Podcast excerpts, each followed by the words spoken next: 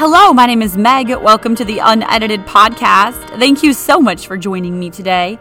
The goal of this podcast is to help you both develop and enjoy the habit of daily Bible reading and prayer. About 20 years ago, at a very low spot in my life, I was convicted to begin this simple discipline, and I looked up years down the road to see how God had used this habit to heal deep places in my heart and do incredible things in my life. And so over the years, it's really become my greatest passion to help others get to know Jesus through His Word and through His presence. Through this podcast, I'm hoping to help you see the Word of God with fresh eyes, to learn to slow down with your Bible, and ultimately to fall in love with your Bible.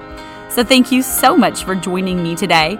I'm so incredibly glad to have you here.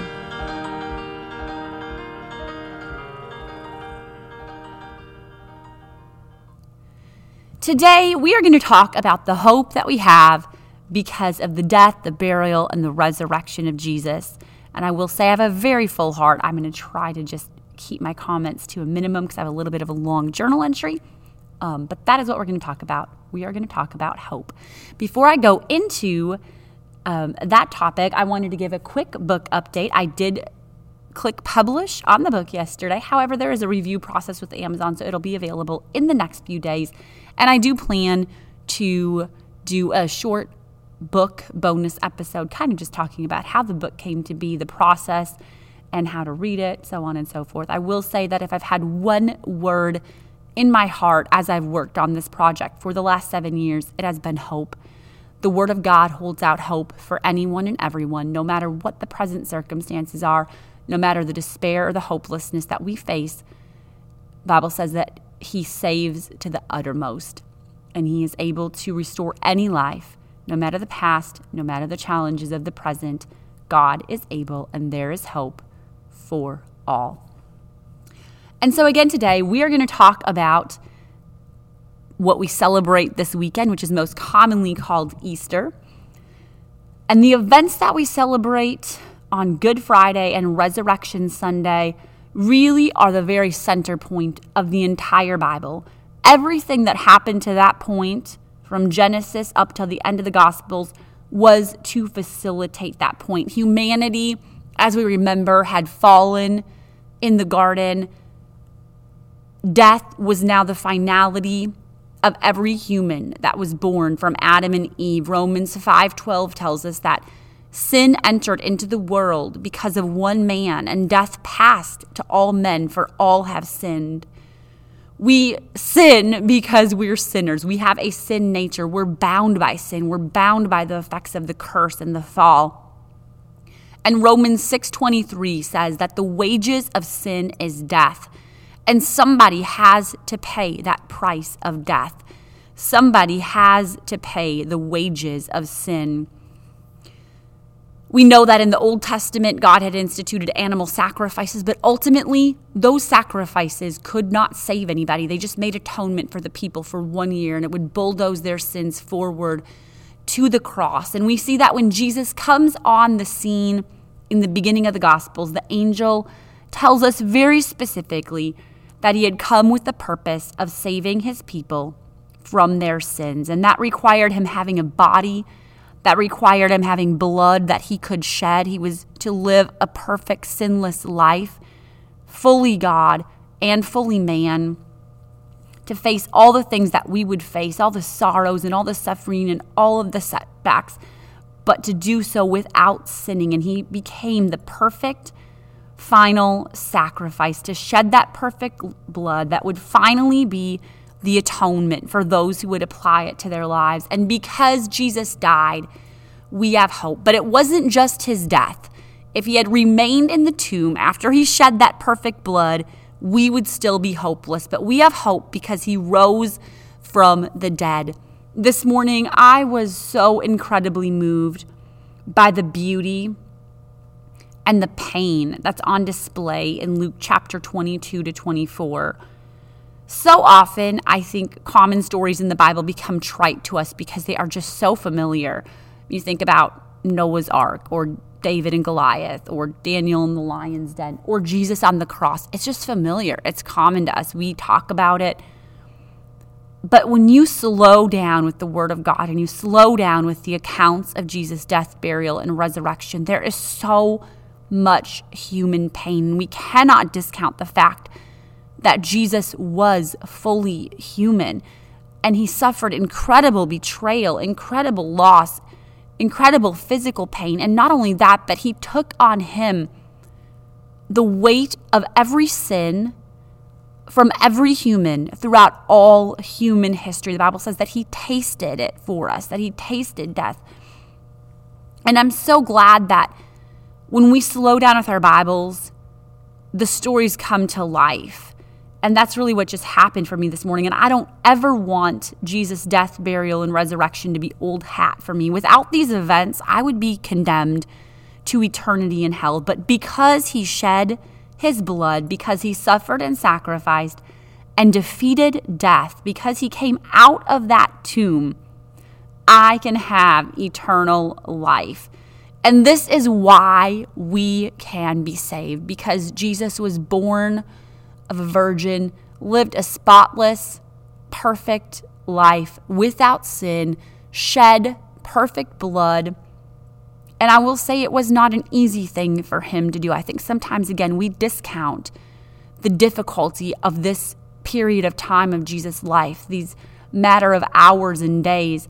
But we see in the garden that he literally sweat, as it were, great drops of blood under such duress, under such pressure, knowing what he's about to face, knowing that he's about to become the sacrifice, that he's going to face death for us. And he did it, he chose to do it in spite of that. But it was not an easy thing for him to do. It came at great sacrifice and at the cost of great pain. But because he did, we can be saved. Because he died, because he was buried in a tomb, and because he rose from the dead, we can have eternal life. Paul wrote to the Corinthians in chapter 15, and he talked about how if we only have hope in this world through Christ, we are of all men most miserable, miserable. But we have hope in eternity. We have hope that extends outside the realm of time, the confines of this time that we live in. And he tells them that we're going to be changed, that our corruptible is going to put on incorruption, and he says this in verse 54 So when this corruptible shall have put on incorruption, and this mortal shall have put on immortality, then shall be brought to pass the saying that is written Death is swallowed up in victory. O death, where is thy sting? O grave, where is thy victory? And we have hope because of Good Friday, and we have hope because of the resurrection. But with that said, sometimes we walk through very dark, difficult seasons in this life. Jesus was very upfront with his disciples. He said, In this world, you will have tribulation, but be of good cheer. I have overcome the world. And today I'm going to read an unedited journal entry called Choosing to Remember. Because sometimes when we are in the darkness, fear cripples us. And sometimes the circumstances we're facing seem insurmountable and overwhelming. And I wrote this a number of years ago, and I was just so struck by the forgetfulness of the disciples in the events that unfolded from the time of the Last Supper all the way up until the um, Jesus resurrection. And so today I'm going to share an unedited journal entry called Choosing to Remember. Yesterday, I opened up my Bible for AM reading and my eyes fell on Mark 10 33 to 34. Jesus is speaking to his disciples and spells out very specifically, in no uncertain terms, what will unfold in the not too distant future. And he began to tell them what things should happen unto him, saying, Behold, we go up to Jerusalem, and the Son of Man shall be delivered unto the chief priests and unto the scribes and they shall condemn him to death, and shall deliver him to the Gentiles. And they shall mock him, and shall scourge him, and shall spit upon him, and shall kill him, and the third day he shall rise again. As I read that, I had to smile, thinking of how forgetful humanity can be. Forgetfulness gives place to fear. The events that Jesus foretold unfolded and came to pass, yet in the dark moments surrounding his arrest, his trial, his scourging, his long walk to Golgotha, and his crucifixion, they forgot what he had said. As they laid him in a tomb, they forgot it was merely a resting place. He had told them, and the third day he shall rise again, but they forgot. The darkness of their moment caused a memory eclipse. Sometimes that is what happens. We forget what God has done, and we forget what God has said. We forget to stand on the promises because the darkness of the moment has locked our minds. Fear comes in with its ironclad clutches and fixates our sight on only the reality of the present moment. In that dark place, we have to shake ourselves, stop, and say, I will remember. Just as Asaph did in Psalm 77, he is crying to God and says, My soul refused to be comforted. But he continues on in verse 6 and says, I call to remembrance my song in the night. And I said, This is my infirmity, but I will remember the years of the right hand of the Most High. I will remember the works of the Lord. Surely I will remember thy wonders of old. Sometimes we have to intentionally call to mind the former wonders of God, the former promises of God, the former miracles of God, and the current power and word of God. As I have considered the forgetfulness of the disciples over the last week or so, it is remarkable to see that their forgetfulness made way for irrational behavior. In the dark night in Gethsemane, after Jesus had prayed to the point of sweating great drops of blood, begging that the cup pass from him if there was any way, we see that his closest followers and dearest friends abandon him. Judas comes into the garden with the chief priests and scribes and elders and a great multitude with swords and staves. He comes with a deceptive kiss in Jesus' darkest hour. And what do the disciples do? They run. They had heard him say, Behold, we go up to Jerusalem, and the Son of Man shall be betrayed unto the chief priests and scribes. Yet they forgot. In the dark they left him, and they all forsook him and fled. Not only does their forgetfulness lead to fear, it leads to irrational behavior. Their forgetfulness allowed him to forsake the one they'd forsaken all to follow. These were not flimsy characters. They had walked away from livelihoods and livings to follow Jesus.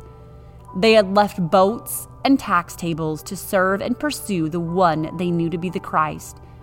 They were part of the devoted elite. Everything was laid down for Jesus. Yet now, all that is undone in the moment by the side effects of a cloudy memory. Their forgetfulness caused them to run, to hide, to deny, to swear.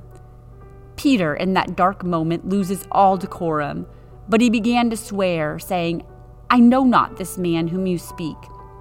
Not only is this irrational behavior on Peter's part, it was pure and complete reactionary behavior due to forgetting the words of Jesus.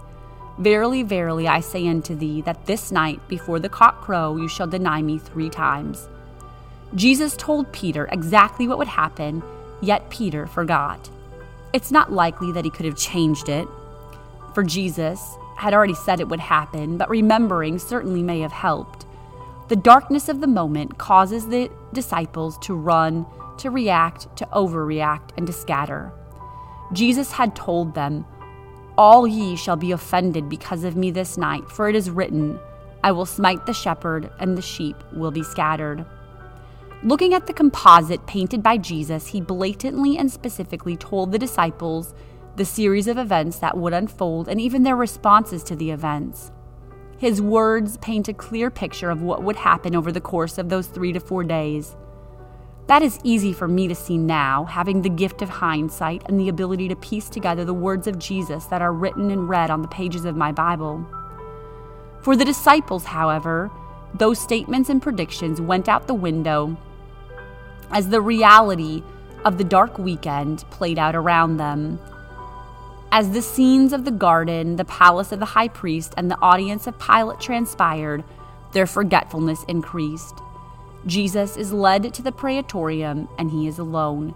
His words, and they shall spit on him, are fulfilled with none of his devoted followers watching. The beating, the mocking, the carrying of the cross through the streets of Jerusalem to the place of the skull, all fulfilled without one disciple stepping in to, to assist. All the words he spoke came to pass without them remembering he'd spoken them. Cowardice was a side effect of their inability to remember. As Jesus hung on the cross, as he lays down his life, bearing a greater weight than any soul can imagine, only one disciple is there as a witness. Each gospel lists only women, with John listing himself. Though Matthew, Mark, and Luke all record the prophetic words of Jesus to crucify him, and the third day he shall rise again, and shall kill him, and the third day he shall rise again, and shall put him to death, and the third day he shall rise again. The fear brought about by the crucifixion overshadowed the promise of the resurrection. Their minds should have recalled his words they should have laughed in the face of danger, but the swirling questions, unmet expectations, and crippling fear took over.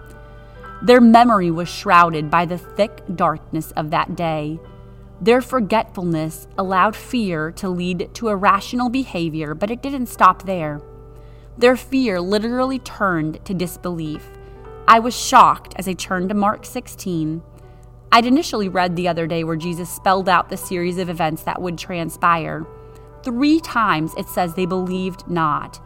Mary Magdalene went and told them that he, he had been seen as they mourned and wept.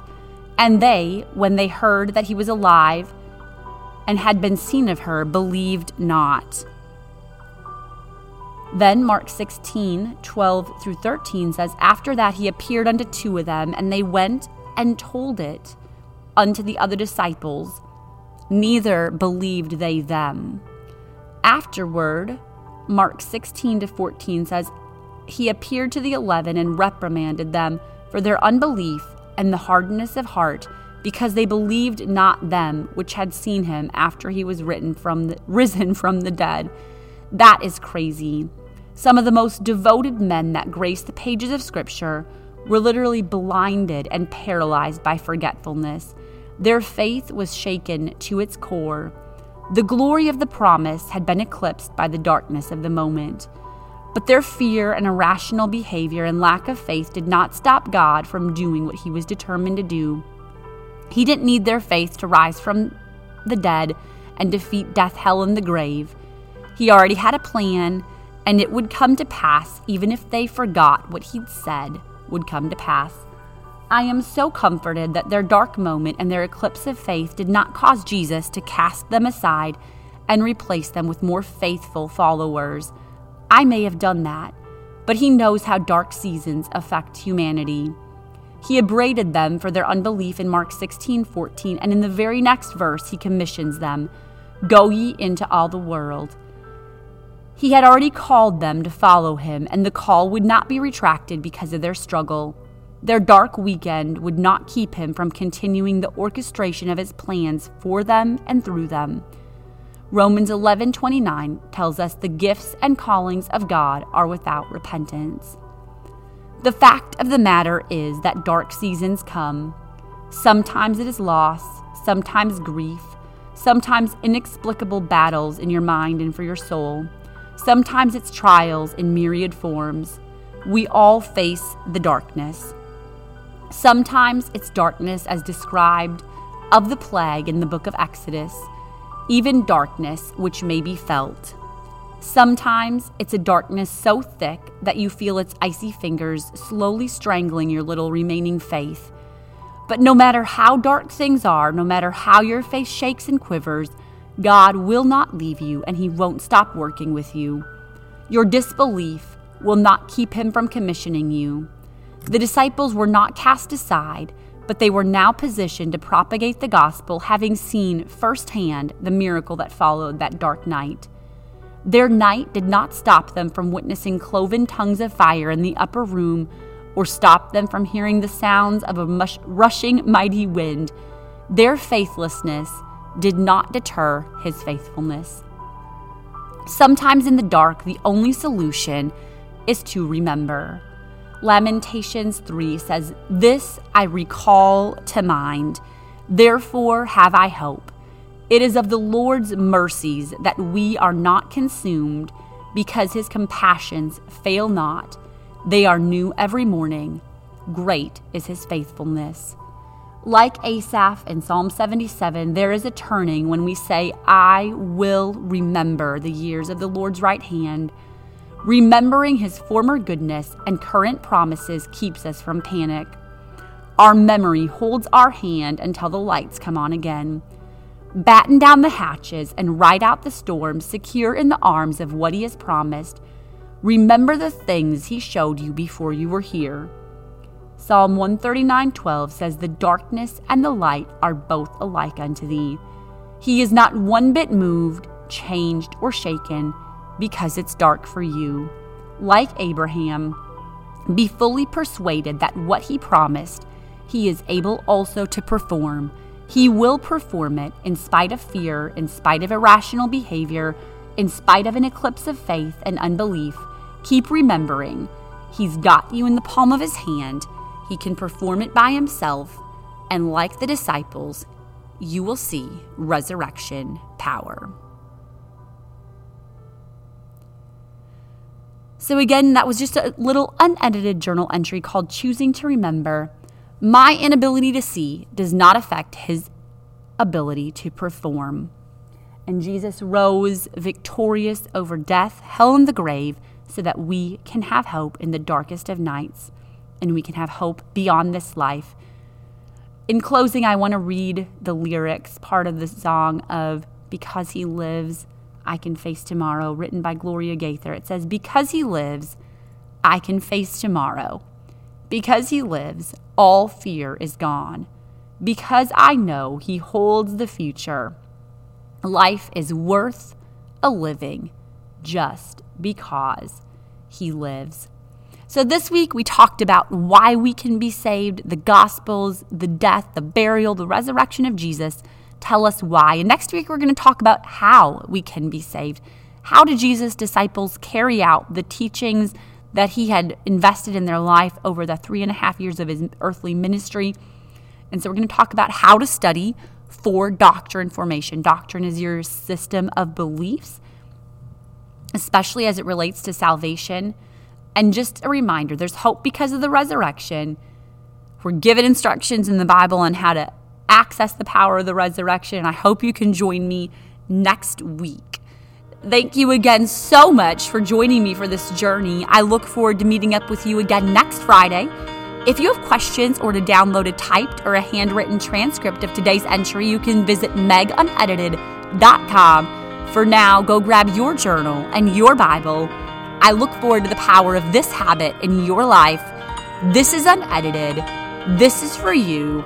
Choose to remember it's Good Friday. Wasn't good for Jesus, but it's good for us, and we can face tomorrow because of it. Happy Friday.